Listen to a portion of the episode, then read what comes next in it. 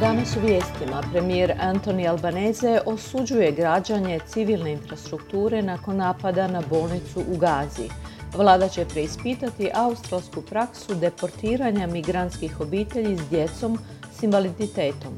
U Južnoj Australiji će doći do spajanja dvaju najvećih sveučilišta.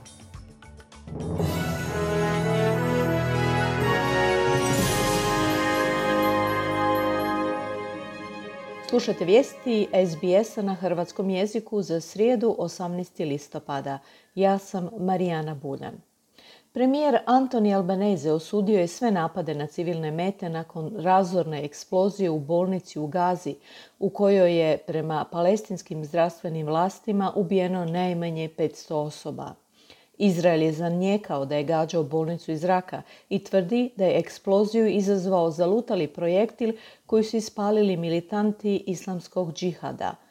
Tisuće stanovnika pacifičkih otoka dobit će mogućnost rada u Australiji nakon što je vlada osigurala potporu inicijativi za regionalno zapošljavanje i rješenje problema nedostatka radne snage.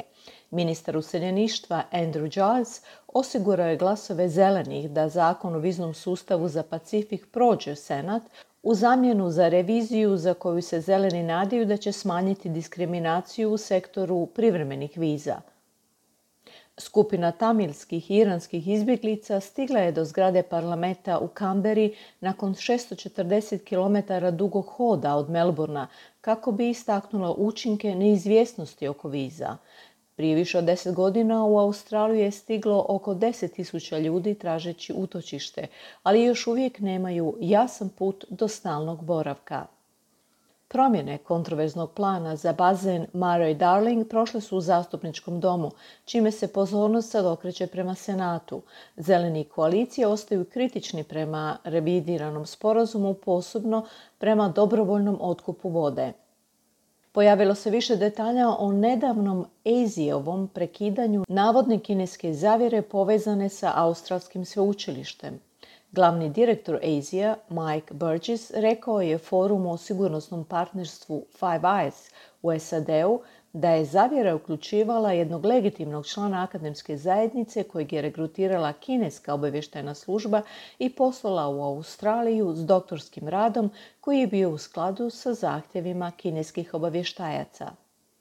U Južnoj Australiji će doći do spajanja dvaju najvećih sveučilišta nakon što je državni premijer Peter Malinauskas osigurao usvajanje temeljne reforme obrazovanja – Premijer kaže da će spajanje sveučilišta u Adelaidu i sveučilišta Južne Australije stvoriti najveću nacionalnu visokoškolsku ustanovu za domaće studente i postaviti temelje za dugoročni gospodarski rast Južne Australije.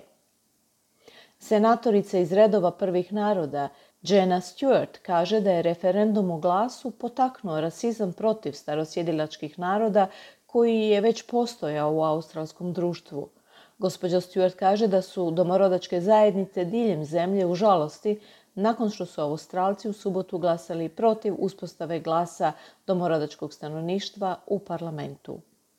Bile su to vijesti SBS-a na hrvatskom jeziku za srijedu 18. listopada.